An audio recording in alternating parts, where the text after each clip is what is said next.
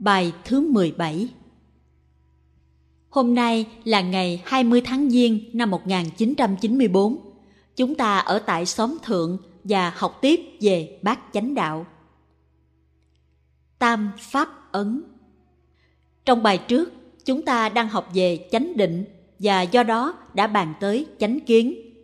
Học về chánh định, ta phải nói tới tam tam muội, tức là ba cái định quan trọng. Có khi được gọi là tam giải thoát môn. Nhưng muốn hiểu về ba cánh cửa giải thoát, ta cũng cần học về tam pháp ấn. Tam pháp ấn thuộc về lĩnh vực của chánh kiến. Pháp ấn là khuôn dấu của chánh pháp, khuôn dấu chứng thực tính cách chính thống và đích thực. Giáo lý đích thực của Bụt thì phải mang ba dấu ấn chứng nhận đó. Tiếng Anh có thể dịch là The Three Dharma Seals. Trong Đại Tạng có kinh Pháp Ấn. Ba Pháp Ấn vô thường, vô ngã và niết bàn liên hệ tới không, vô tướng và vô tác, tức là ba giải thoát môn. Vô thường, tiếng Phạn là Anitya. Vô ngã, tiếng Phạn là Anatma. Niết bàn, tiếng Phạn là Nirvana. Giáo lý nào có ba khuôn dấu này là đích thực giáo pháp của Bụt, không thể nhầm lẫn với giáo pháp ngoại đạo. Danh từ Tam Pháp Ấn có khi cũng dùng để nói tới Tam Giải Thoát Môn. Ba cánh cửa giải thoát là không, vô tướng và vô tác. Vô thường, vô ngã thuộc về thế giới hiện tượng, nghĩa là về tướng và niết bàn thuộc về thế giới bản thể, về tánh. Tướng là hữu vi, tánh là vô vi. Đạo bục Nam truyền không chú trọng nhiều đến tam pháp ấn, nhất là không nhấn đủ mạnh tới tam giải thoát môn hay tam tam muội. Ba trạng thái định là không tam muội, vô tướng tam muội và vô tác tam muội. Đạo bục bắt truyền như ta đã biết, nhấn mạnh tới tam pháp ấn và tam tam muội. Trong đạo bục Nam truyền, tam pháp ấn được trình bày là vô thường, khổ và vô ngã. Theo tôi, đây là do tình trạng thất truyền. Sự thất truyền này là bắt đầu từ sự chấp nối nhầm lẫn trong một đoạn kinh. Sau đó, qua sự truyền thừa, tất cả những đoạn kinh khác về cùng một đề tài đều lặp lại điều sai lầm đó. Đoạn kinh thuật lời bục như sau.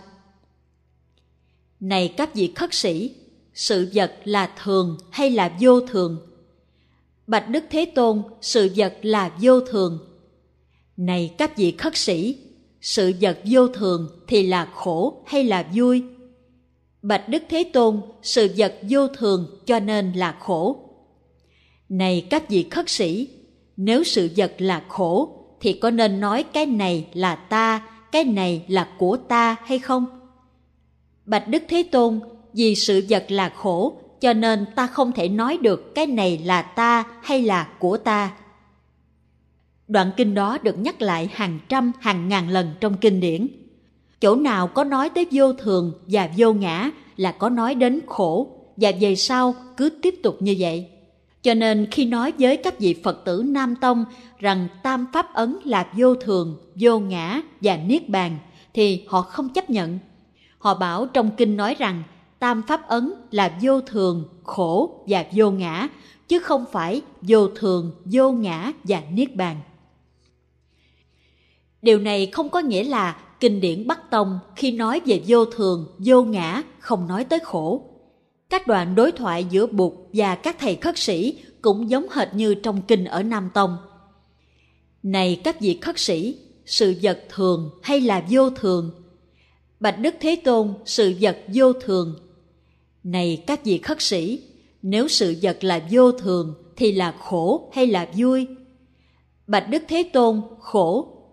Này các vị khất sĩ, nếu sự vật là khổ thì ta có nên nói nó là ta hay là của ta không? Bạch Đức Thế Tôn, không.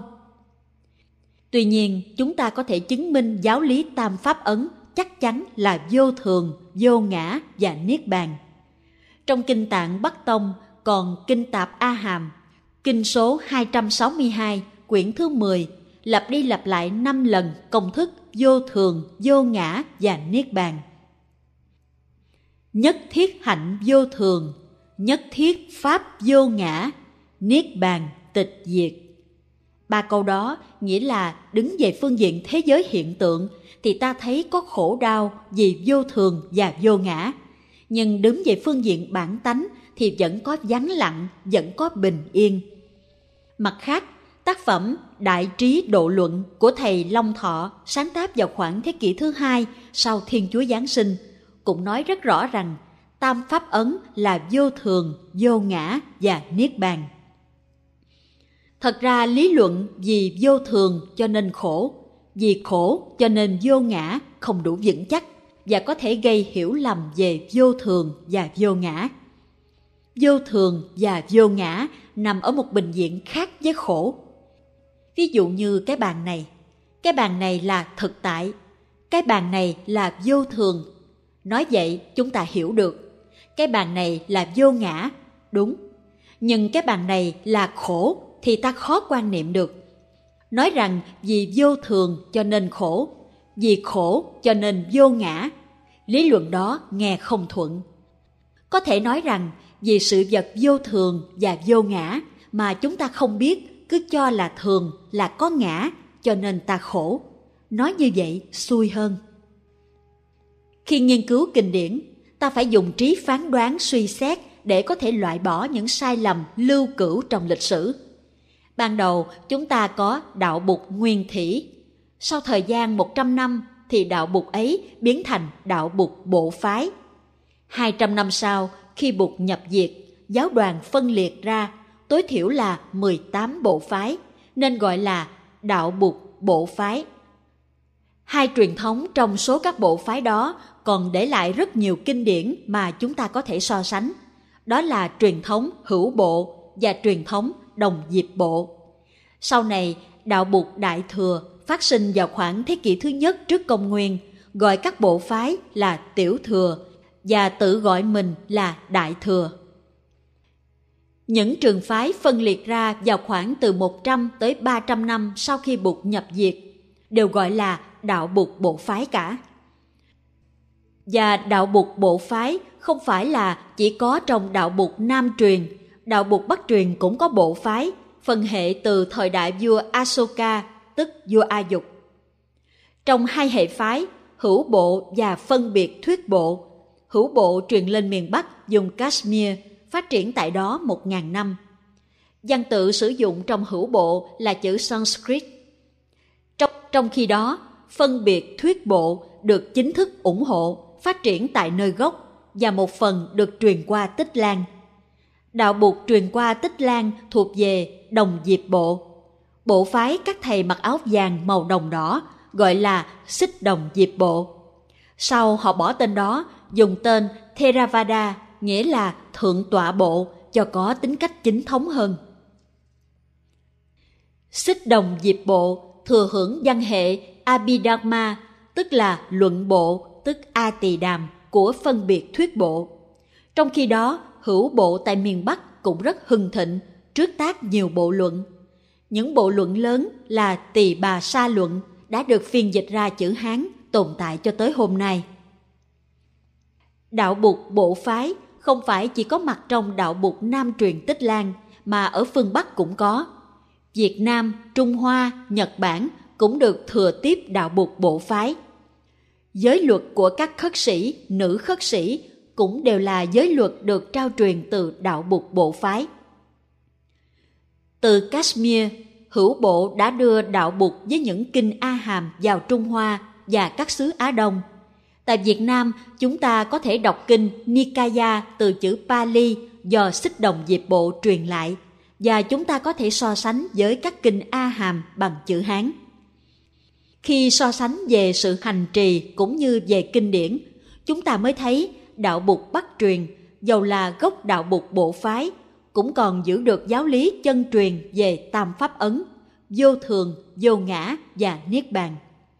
Chứng cứ thứ nhất đã nêu ra là trong Kinh Tạp A Hàm, Kinh 262, vô thường, vô ngã và niết bàn là ba pháp ấn. Chứng cứ thứ hai là thầy Long Thọ vào thế kỷ thứ hai đã nói rõ ràng tam pháp ấn là vô thường, vô ngã và niết bàn. Vậy nghiên cứu đạo bục bộ phái và đạo bục đại thừa, chúng ta có thể tìm lại được đạo bục nguyên thủy. Đó là công việc chúng ta đang làm và phải làm. Vậy pháp ấn đầu tiên, con dấu đầu tiên là nhất thiết hạnh vô thường. Tất cả mọi hiện tượng được tập hợp nên đều vô thường. Tất cả các pháp hữu vi đều vô thường. Hữu vi là những pháp thuộc thế giới hiện tượng. Nếu một giáo lý, một học thuyết nào không mang dấu ấn này thì không phải là Phật Pháp. Nhưng giáo lý vô thường có khác với ý niệm về vô thường vẫn có ở ngoài đời. Theo nguyên tắc tương tức và tương nhập, giáo lý vô thường phải phản ảnh những giáo lý khác của đạo Bụt. Nó không được đi ngược với những giáo lý khác trong đạo Bụt. Trên thế giới có rất nhiều nguồn tư tưởng nói đến tính vô thường. Ví dụ khi Đức Khổng Tử đứng trên bờ sông và nhìn xuống nước, Ngài cũng thấy dòng sông là vô thường. Thệ giả như tư phù, bất xả trú dạ. Nghĩa là trôi chảy hoài, ngày đêm không thôi, như thế này ư. Như vậy, đạo khổng cũng dạy về vô thường. Triết học phương Tây cũng có cái nhìn về vô thường. Heraclit nói, không ai có thể tắm hai lần trong một dòng sông. Chúng ta xuống sông bơi một lần rồi đi lên, khi xuống lại lần thứ hai thì dòng sông đã khác rồi. Tóm lại, các bậc hiền giả nhiều đời đã nhìn thấy thế giới hiện tượng là vô thường. Nhưng vô thường không tất yếu đưa tới khổ, như lý luận cho rằng hãy vô thường là khổ. Nếu xét kỹ thì vô thường có thể đem lại niềm vui. Vô thường nghĩa là sự vật không duy trì được tính chất đồng nhất bất biến, chúng luôn luôn thay đổi. Như vậy, vô thường là đặc tính đích thực của sự sống – nếu không có vô thường thì không có sự sống. Ví dụ như một hạt ngô, nếu hạt ngô thường tại thì nó không bao giờ có thể trở thành cây ngô được cả. Nếu sự vật thường tồn thì không có sự sống. Một Phật tử người Anh học Phật và thực tập Phật Pháp, về nhà nói chuyện giáo lý cho gia đình nghe. Anh đã nói theo lý luận rằng vì sự vật vô thường cho nên mình khổ. Đứa con gái hỏi, ba nói cái gì lạ vậy? Nếu mà mọi sự vật cứ mãi mãi không thay đổi, con làm sao lớn lên thành thiếu nữ được? Sự thật đơn giản như vậy. Nếu sự vật không vô thường, thì em bé không bao giờ trở thành cô thiếu nữ. Cô bé tuy không học kinh sách, nhưng cô hiểu bụt nhiều hơn là ông bố. Người cha thấy trong vô thường mùi vị của bi quan, nhưng chính cô bé thấy được rằng nhờ sự vật vô thường cho nên có sự sống. Nếu sự vật không vô thường thì chúng ta làm gì có hy vọng một ngày mai bệnh ta sẽ lành hoặc ta có thể thay đổi một chế độ độc tài. Cho nên, vô thường đem lại niềm tin rằng ta có thể chuyển đổi được tình trạng, rằng ngày mai trời lại sáng. Do đó, vô thường không nhất thiết phải là nguyên nhân của khổ. Nguyên nhân của khổ là sự vật vô thường mà chúng ta tưởng là thường. Trong kinh Bảo Tích có câu chuyện con chó bị ném cục đá. Nó chạy theo cục đá mà sủa, vì tưởng cục đá là nguyên do làm nó đau. Cũng vậy, vô thường không gây ra khổ, mà chính vì nhận thức sai lạc cho những gì vô thường là thường tại, cho nên ta khổ. Khi có sức khỏe mà không ý thức được tính cách vô thường của thân thể thì ta có thể đánh mất sức khỏe. Ý thức về vô thường giúp ta biết bảo vệ sức khỏe, biết ăn, uống, làm việc một cách điều độ và giữ gìn thân thể của mình. Vậy, ý thức về vô thường có thể đưa tới hạnh phúc. Nhiều người đã sống qua tuổi trẻ nhưng chưa bao giờ cảm thấy hạnh phúc trong tuổi trẻ của mình vì họ không có ý thức về vô thường. Mình tưởng như mình sẽ trẻ hoài, ai ngờ ngoảnh qua ngoảnh lại vài cái, tuổi trẻ đã đi đâu mất. Cho nên thực tập vô thường quán giúp cho ta biết quý trọng từng giờ phút của sự sống. Và khi ta đã biết quý trọng từng giờ phút của sự sống, thì ta cũng biết chăm sóc và dung tưới để nuôi dưỡng những gì hiện ta đang là và đang có. Tuổi trẻ như thế mà người thương cũng thế. Ý thức được rằng mình có một người thương hay mình đang thương một người, ta đang có hạnh phúc. Nhưng ta phải biết rằng tình thương đó cũng vô thường. Nếu người đang thương yêu không nuôi dưỡng hiểu biết và tình thương của chính mình, thì tình thương cũng mòn mỏi rồi tiêu diệt. Nếu người được thương yêu không biết bảo trì tính dễ thương và tươi tắn của mình thì cũng sẽ đánh mất lòng thương yêu. Cho nên, có ý thức về tính vô thường, ta biết sống từng giờ, từng phút trong chánh niệm, biết duy trì lòng thương của ta và tính chất đáng yêu của ta. Khi hai người kết hôn và về ở với nhau, họ có thể có tình thương nồng nhiệt trong những năm đầu. Nhưng nếu họ không sống trong ý thức vô thường, cứ nghĩ rằng mình luôn luôn là mình, người kia luôn luôn là người kia, thì hạnh phúc sẽ không bền vững được. Sống không có ý thức về vô thường, sống không chánh niệm, không biết bồi đắp tình thương, thì có thể một ngày kia người ta sẽ anh đi đường anh, tôi đường tôi, tình nghĩa đôi ta có thế thôi. Thành ra vô thường quán rất quan trọng. Thứ nhất, nó cho ta biết cái gì đang có trong giây phút hiện tại là quý giá và đẹp đẽ. Ta phải trân trọng, bảo tồn cho ta và cho những người xung quanh ta. Thứ hai, khi thấy tình trạng hiện tại không được như ý thì ta cũng không chán nản. Sự vật vô thường, nếu ta biết cách chuyển hóa thì ngày mai tình trạng sẽ thay đổi. Trước ngày bức tường bá linh đổ, rất nhiều người cứ nghĩ rằng bức tường bá linh sẽ ở đó cả ngàn năm. Đến khi bức tường bá linh đổ, họ mới thấy rằng bức tường bá linh cũng vô thường. Và sau bức tường bá linh còn nhiều thứ cũng sẽ đổ theo, vì niềm tin vào một chủ thuyết cũng đã sụp đổ. Trong đời sống hàng ngày của mỗi người, tình trạng cũng vậy. Ta có niềm tin vào một người hay ta được một người tin, nhưng nếu ta không thực tập quán chiếu vô thường, không thực tập sống chánh niệm, thì niềm tin đó có thể tàn rã. Phải nhìn vào sự sống trong từng giây, từng phút và dùng ánh sáng chánh niệm chiếu rọi để thấy được tính vô thường, để thấy mình đang tiến hay lùi trong sự xây dựng hạnh phúc và an lạc. Nếu vững chãi và an lạc đang giảm sút thì ta phải tìm biết những nguyên do để kịp thời cứu chữa và thay đổi. Vô thường là vô ngã. Hiểu vô thường trong tinh thần tương tức và tương nhập thì ta mới hiểu đúng giáo lý đạo Bụt. Vô thường cũng chỉ là vô ngã đứng về phương diện thời gian mà nói. Nhưng hai tính đó đích thực là một. Ngã tức là tính đồng nhất. Vô thường là tính thay đổi. Khi một cái gì thay đổi, nó không còn tính cách đồng nhất của nó, do đó nó vô ngã. Phải hiểu vô thường là vô ngã thì ta mới thực sự hiểu vô thường được. Nếu nói vô thường là bước thứ nhất, sau khi học bước đó rồi thì mới đi bước thứ hai mới hiểu vô ngã. Nói vậy là chưa hiểu đạo Bụt. Theo đạo Bụt, một giáo pháp trùm chứa tất cả các giáo pháp khác. Nhất pháp nhập nhất thiết pháp, nhất thiết pháp nhập nhất pháp.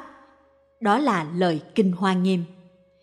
Nhiều dòng tư tưởng khác cũng nói tới vô thường, nhưng giáo lý vô thường trong đạo Bụt thật đặc biệt vì ở các truyền thống khác ít ai nói tới tính vô ngã. Vô thường là một chiếc chìa khóa Bụt trao cho chúng ta để mở cửa thực tại.